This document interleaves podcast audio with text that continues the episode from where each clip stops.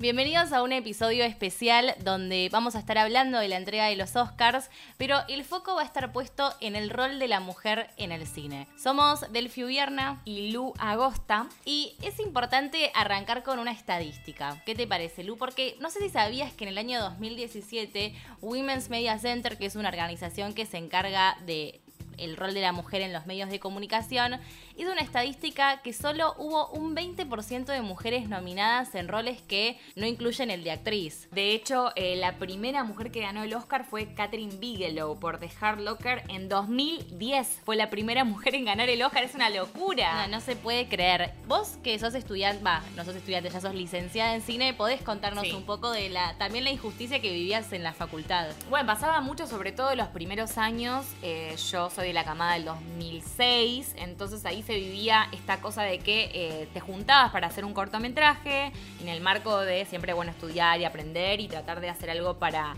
para mostrarlo a los compañeros, sobre todo en ese momento. Y a mí me tocaba siempre el, te metían como directora de arte. Siempre era o dirección de arte o vestuarista o actriz o eh, a lo sumo te metían en producción. Eran como los rubros en donde uno quedaba automáticamente encasillado por ser mujer. Después esto fue avanzando bastante y al final yo pude dirigir mi corto y la verdad que siempre hubo como un diálogo muy bueno con el resto de los compañeros. Pero estaba. Era esto. como automatizado. Era algo que, bueno, ah, salía el trabajo práctico, bueno, Total. Lo dirige un hombre. Lo dirige un hombre y vos vestuario, porque bueno, sos mujer, tenés que saber seguro cómo vestirse o cómo vestir a las demás, o, eh, no sé, y a los demás. O sea, como tiene que ver por ese, con esa, con eso. De hecho, en la pantalla encontrar personajes femeninos profundos y complejos es más complicado que hacerlo con intérpretes hombres, ya que ellos son los que habitualmente protagonizan, dirigen, escriben y producen las películas. Las mujeres que toman poder y que consiguen papeles interesantes cobran muchísimo menos que el hombre. Bueno, seguimos con esa lucha que eh, actrices como Jennifer Lawrence o Emma Watson estuvieron en varias oportunidades haciendo discursos y hablando sobre este tema para tener el salario equitativo, que había mucho, muchas críticas con respecto a esto, porque si la- la- el comentario, digamos, que se escuchaba era, ay, pero ¿cómo? Si igual ganan un montón, ¿para qué está haciendo esto? ¿Qué se queja? Claro, ¿Para pero ganar más?". comparemos el sueldo que tiene tu compañero hombre y ahí Ay. lo vamos a ver. Además, el foco no está puesto ahí. No importa si Jennifer Lawrence gana 10 millones y, no sé, Robert Downey Jr., que es uno de los que más gana, gana 20. No importa eso. ¿Por qué ella no, no puede ganar lo mismo? De hecho, a lo largo de la historia de los premios Oscars hubo solo cinco mujeres nominadas en el rubro de dirección de cine y una sola fue la ganadora que fue la que mencionábamos recién. Vamos a repasar. En 1977 fue la primera vez en la historia de los premios que se nominó a una mujer a mejor No. dirección. O sea, tuvo que pasar casi medio siglo de existencia de los premios para que una mujer llegara a esta categoría. O sea, es una locura. No que es eh, Lina Westmuller, que por su trabajo en Pascualino Siete Bellezas, que además realizó mm, El el guion. de Ah. esta peli que es italiana.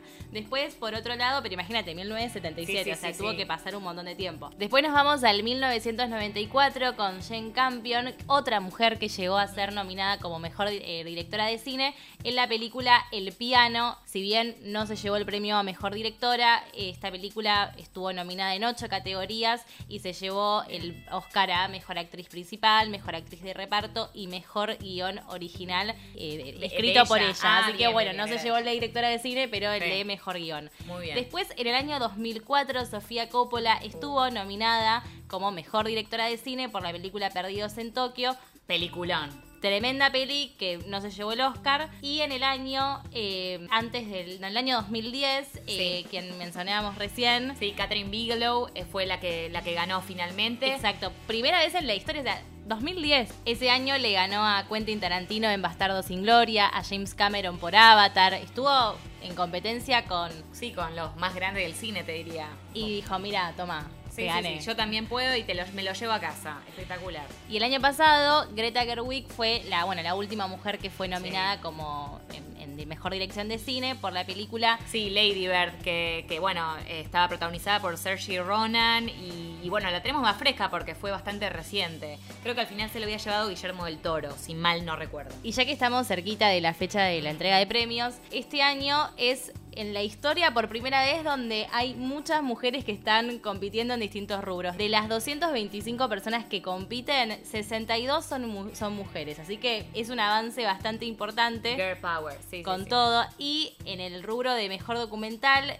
de los 15 directores nominados, 8 son mujeres. Así que creo que esto también tiene que ver con el movimiento del Me Too y el Time's Up que estuvo movilizándose un montón en el rubro de. Sí, sí, sí, desde el momento en el, que, En el que apareció todo, todo, toda la polémica que giraba en torno de Harvey Weinstein, que era un productor que había hecho, no sé, millones de producciones de películas. No vamos a volver a repetir todo esto, pues ya sabemos quién es esta, esta persona nefasta y qué pasó con él. Pero mm, a partir de eso, eh, digamos, esto sí sirvió entre comillas, para, para poder movilizar desde este lugar, ¿no?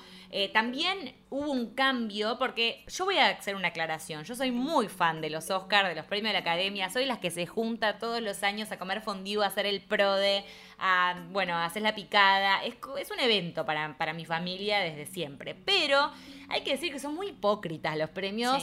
Siempre fueron hipócritas, siempre se fueron acomodando en base a lo que caía bien, a lo que caía mal, a lo que había sido criticado en, años anteriores, digamos, se trataban de amoldarse. Es un poco la que la juegan un poco de eso. No voy a, dejar pasar que hace no mucho tiempo, 2013 les estoy hablando, tuvimos una tuvimos, hubo, no, no, yo no tuve ninguno, pero bueno, hubo un anfitrión que fue Seth MacFarlane, que es conocido, bueno, por ser el creador de padre de familia y por haber estado detrás de TED y otras producciones de ese estilo, que a mí nunca, no es un sentido, un estilo de humor que a mí nunca me gustó mucho, pero a mucha gente le parece muy divertido. Bueno, él fue el anfitrión ese año y fue nefasto. Un nivel de sexismo, más allá de que el tipo tiraba comentarios, digamos, bruscos y border en todo sentido, pero eso sí fue lo que a mí me había llamado la atención y otra cosa que me llamó la atención en ese momento fue qué poca repercusión había tenido sus comentarios y por ejemplo hizo una canción que se llamaba We saw your boobs, we saw your boobs. In the movie that we saw, we saw your boobs. Meryl Streep, we saw your boobs in Silkwood. Naomi Watts in Mulholland Drive. Angelina Jolie, we saw your boobs in Gia. They made us feel excited and alive. Bueno, como podremos escuchar, eh, él hacía mención de un tono, en un tono divertido y jovial. Eh, Meryl Streep vimos tus tetas en Silwood, Naomi Watts las vimos en Mulholland Drive, Angelina Jolie las vimos en Gia, nos hicieron sentir excitados y vivos. Eh, la verdad, es una no lo podés creer, ¿entendés? No, no, no es. Vos no podés creer que esto haya sido. No haya, claro, y lo más loco de todo esto es que la academia salió a decir porque obviamente esto tuvo un mínimo de repercusión, pero no el que nadie hubiera esperado. La verdad que a mí me llamó la atención en el momento. Dije, ¿cómo puede ser que esto haya pasado de largo de esta forma? La academia salió a respaldar a Seth MacFarlane porque, por ejemplo, actrices como Jane Fonda, que ya sabemos que es un emblema del feminismo, y en su cuenta de Twitter ella había dicho que le había gustado todo menos la canción de las tetas, porque había mencionado que, claro, si hay una canción de sobre senos, ¿por qué no puede haber una sobre penes? Exactamente. cuál, es, la gracia de todo esto? Lo sorprendente es que la academia en su momento había defendido al, al anfitrión, a este comediante, había dicho en un comunicado que le parecía que eh, tenía una cierta libertad creativa que si los Oscars tienen que ver con algo es con la libertad creativa y que creían que los productores del programa y que el presentador habían hecho un gran trabajo y que esperábamos que el público encontrara el espectáculo entretenido. Esto dijo la Academia en el 2013. Mirá lo que tuvo que pasar y lo que pasó en ese momento que nadie vio ni nadie respaldó. Ese mismo año no hubo solamente ese tipo de comentarios. Él había hecho varios comentarios sexistas a lo largo de la noche. Otra cosa que mencionó es cuando eh, hablaba, no me acuerdo en qué contexto, pero sí hizo una referencia a Chris Brown y a Rihanna, que en ese momento había habido un tema de acoso y le había golpeado él a ella. Y él dijo, ah, esta historia tiene que ver, hablando de una película, de la sinopsis de una película, esta es la historia de un hombre que está tratando de luchar para recuperar una mujer que ha sido sometida a distintos tipos de violencia. O como lo llaman eh, Chris Brown y Rihanna, una cita de viernes a la noche. No, no, este no, tipo, o sea, riéndose de un problema grosso que tuvo Rihanna con Chris Brown. Totalmente, y después en otro momento habló de una de, una de las actrices que estaba nominada, que es una, una niña de nueve años, nueve años estoy hablando, y él dijo, ah, Ay, para darles una idea de cuán jóvenes van a pasar 16 años antes de que sea demasiado vieja para Clooney. No importa el contexto, no importa nada. La gente decía, bueno, no, pero esto era un chiste para Clooney. Eh, acabas de hacer una broma sexual. Sobre una nena O sea, estamos hablando del 2013, seis años atrás de lo que vamos a ver ahora y de todo el movimiento del el Time's Up y el Too que estamos mencionando. Y de un Jimmy Kimmel que fue el anfitrión de los dos últimos años en la ceremonia y que tuvo una postura completamente diferente de lo que estamos viendo, estábamos hablando recién, ¿no? Un tipo que hizo, eh, se, amoldó mucho mejor, pero detrás de todo esto está la academia. Que, te da un guion, la academia que te dice cómo lo tenés que encarar, la academia que lo agarra Jimmy Kimmel y le dice, escúchame, este año la cosa viene por este lado, ¿eh? Feminismo, o sea, mete chistes por acá, digamos, dámelos que te los apruebo. Esto no es un tipo que está improvisando. Acá hay toda una organización atrás. Lo bueno es que en la última ceremonia realmente el feminismo tomó protagonismo. Todas las mujeres, las actrices, gritaron contra el machismo, reclamaron la igualdad de género. Sí. Yo me acuerdo del discurso de Francis McDormand que me había, bueno, ella había ganado por Three Billboards Outside Ebbing, Missouri. Era tres carteles dentro de Missouri, no me acuerdo bien el nombre el que le habían puesto acá, pero ella había hecho levantar a todas las nominadas en todos los rubros, no solamente las actrices, que se pararan y, eh, eh, digamos, señaló todo el mundo eh, diciendo que había un montón de historias para contar, de grandes historias y muchos proyectos que necesitaban financiamiento. Así que atentos que tenemos un montón de actrices y de mujeres en distintos roles profesionales que están dispuestas a trabajar. Así que a mí me, pareció, me pareció maravilloso y piel de gallina con el discurso de ella el año pasado. Lo que me gustó es que no se tomó lo de Harvey Weinstein como, viste, el elefante en la habitación, como The Elephant in the Room, que siempre decimos, sino que fue lo que se habló durante la ceremonia. Aparecieron las víctimas de sus abusos sexuales, como Mira Sorbino, apareció también Ashley Shad, y dijeron un montón de cosas en un discurso junto a Salma Hayek. Hubo una presencia de esto, no fue algo que se escondió como muchos otros años en donde la academia busca esto de esconder y de no hablar de eso. Por eso pasó lo mismo cuando hablábamos de diversidad, que fue un año obviamente no tiene que ver con lo que estamos, bueno, sí tiene que ver, pero eh, en este caso estaba relacionado con este tema, eh, que no había habido suficientes nominados negros ese, en esa ceremonia, entonces en Twitter y en todas las redes sociales salieron a, eh, a, recriminar esto con el hashtag Oscars so, so White, o sea, los Oscars demasiado blancos. Después otras actrices también eh, en sus discursos dijeron cosas que tomaron peso. Por ejemplo, Emma Stone, que entregó el Oscar a Mejor Director para Guillermo del Toro, en su presentación también elogió a la única mujer que estaba nominada, que la nombrábamos recién. Después, bueno, Jimmy Kimmel, que es quien aprovechó para felicitar a Guillermo del Toro por la película de La forma del agua.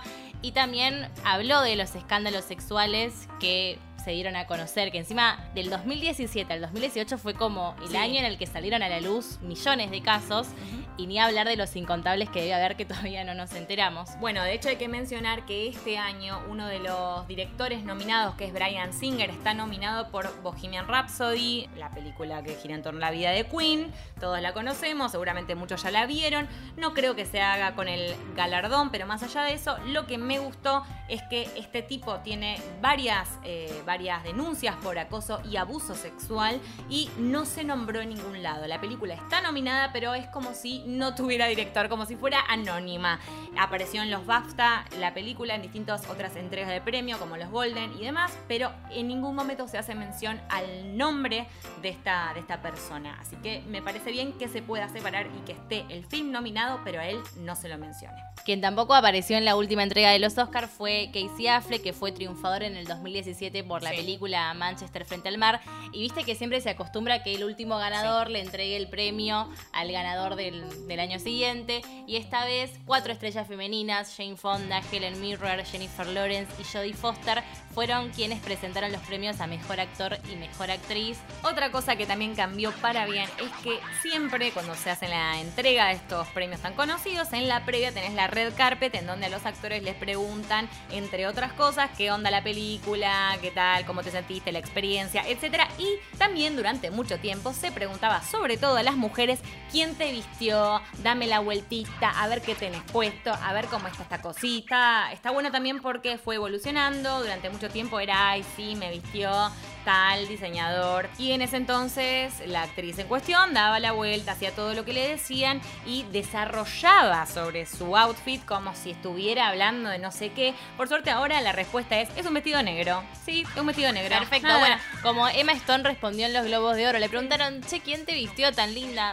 Es un vestido rosa y tiene estrellitas. O sea, Sí. simple, ya está. O sea, vengo acá por mi trabajo como actriz, no por cómo me vestí. Totalmente, de hecho, Ma- Madonna, Lady Gaga, hay un montón de otras personas, Elizabeth Moss también. No, es un vestido, nada más. Vamos a ver qué pasa este domingo con los premios. Son a las 10 de la noche en eh, TNT, a las 9 empieza la red carpet, la famosa. Vamos la a ver que si a los hombres les preguntan quién los vistió. Y en general, O que no se pregun- pregunte. General solían preguntar, pero nunca estaba puesto el foco ahí. El foco siempre estaba puesto en la mujer y en cómo ella estaba vestida, porque eso era lo que garpaba siempre en las revistas y demás, y lo que sigue garpando todavía hoy, ¿no? El foco esté puesta en la película, que es lo más importante. Lo que queremos saber. Usted lo sabe. Bueno, entonces decíamos que el domingo a las 10 van a poder verlo en TNT y después vamos a hablar de qué pasó, cuáles fueron los resultados y qué discursos se dijeron. Somos Lu Agosta Delphi Vierna. y nos reencontramos la próxima.